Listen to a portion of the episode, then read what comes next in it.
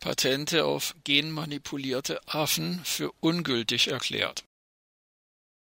Noch heute ist der Fall der sogenannten Krebsmaus bekannt. Ende der 1980er Jahre wurden mehrere Patente in den USA und Europa für diese genmanipulierte Maus zugunsten des Chemie- und Pharmakonzerns DuPont erteilt.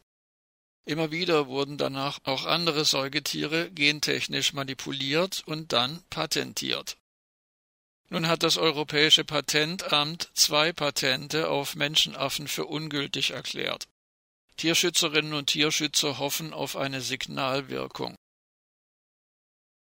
Die beiden Patente auf genmanipulierte Menschenaffen wurden erst nach jahrelangem Rechtsstreit zurückgenommen. Dies bedeutet, dass sich immer noch nicht die Erkenntnis durchgesetzt hat, dass Genmanipulationen an Lebewesen und deren Patentierung unethisch sind. Die Technische Beschwerdekammer, die als gerichtliche Instanz des Europäischen Patentamtes fungiert, beurteilte lediglich die Ansprüche auf Schimpansen und andere Tiere als nicht patentfähig. Immer noch steht im Zentrum der Entscheidung die Abwägung zwischen dem Leiden der genmanipulierten Tiere und einem medizinischen Nutzen für den Menschen. Das Europäische Patentamt hat im Laufe der vergangenen 3 Jahrzehnte Hunderte von Patenten auf Versuchstiere erteilt. Bei dem nun entschiedenen Rechtsstreit drehte es sich um Patente eines US-Konzerns über genmanipulierte Schimpansen, denen DNA-Stücke von Insekten ins Erbgut eingeschleust worden waren. Ein Bündnis von Tier- und Umweltschutzorganisationen hatte gegen diese Patente gekämpft. Auch die bekannte Affenforscherin Jane Goodall hatte sich engagiert.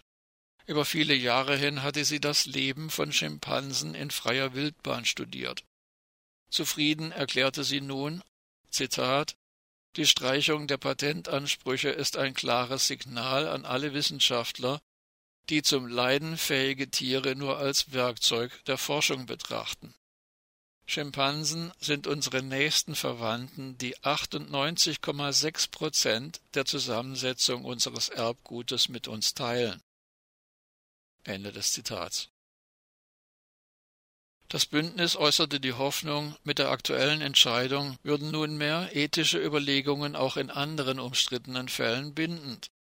Auch für genmanipulierte Affen bestehen nach wie vor weitere Patente. So war etwa im Jahr 2010 ein Patent auf Affen erteilt worden, die per Genmanipulation an Epilepsie leiden. Schon 1980 war ein erstes Patent auf Lebewesen, ein ölfressendes Bakterium, erteilt worden. Nach jahrelangem Rechtsstreit entschied das oberste US-Gericht, es tangiere das Patentrecht nicht, ob es sich um ein Lebewesen oder andere Sachen handele. Seit vielen Jahren ist jedoch bekannt, um ölfressende Bakterien zu erhalten, wird keine Gentechnik benötigt. Sie tauchen im Meereswasser auf, sobald sich ein Ölfilm bildet. Bis heute ist keine Nutzanwendung für jene künstlich geschaffenen ölfressenden Bakterien bekannt. Auch im Falle von genmanipulierten Kühen ist festzustellen, dass diese bis heute nicht in landwirtschaftlichen Ställen zu finden waren, trotz des Versprechens einer höheren Milchproduktion. Ebenso kam im Falle der genmanipulierten Krebsmaus nach vielen Jahren zutage, dass es keinerlei Nutzanwendung gab. Greenpeace hatte dies mit jahrelangen Recherchen belegt, die bereits seit 2001 veröffentlicht sind. In Kanada wurde die Patentierbarkeit der Krebsmaus vom obersten Gericht abgelehnt, da höhere Lebensformen nicht Gegenstand einer Erfindung sein könnten. In den USA wurde hingegen im Mai dieses Jahres ein besonders riskanter Freisetzungsversuch mit genmanipulierten Stechmücken erlaubt. All die Ergebnisse über angebliche Nutzanwendungen, die sich im Nachhinein als leere Versprechungen erwiesen, deuten darauf hin, dass es in jenem obskuren Bereich der Wissenschaft weniger um Nutzanwendung oder um Grundlagenforschung geht, sondern eher um die Befriedigung perverser Neigungen oder Allmachtsfantasien.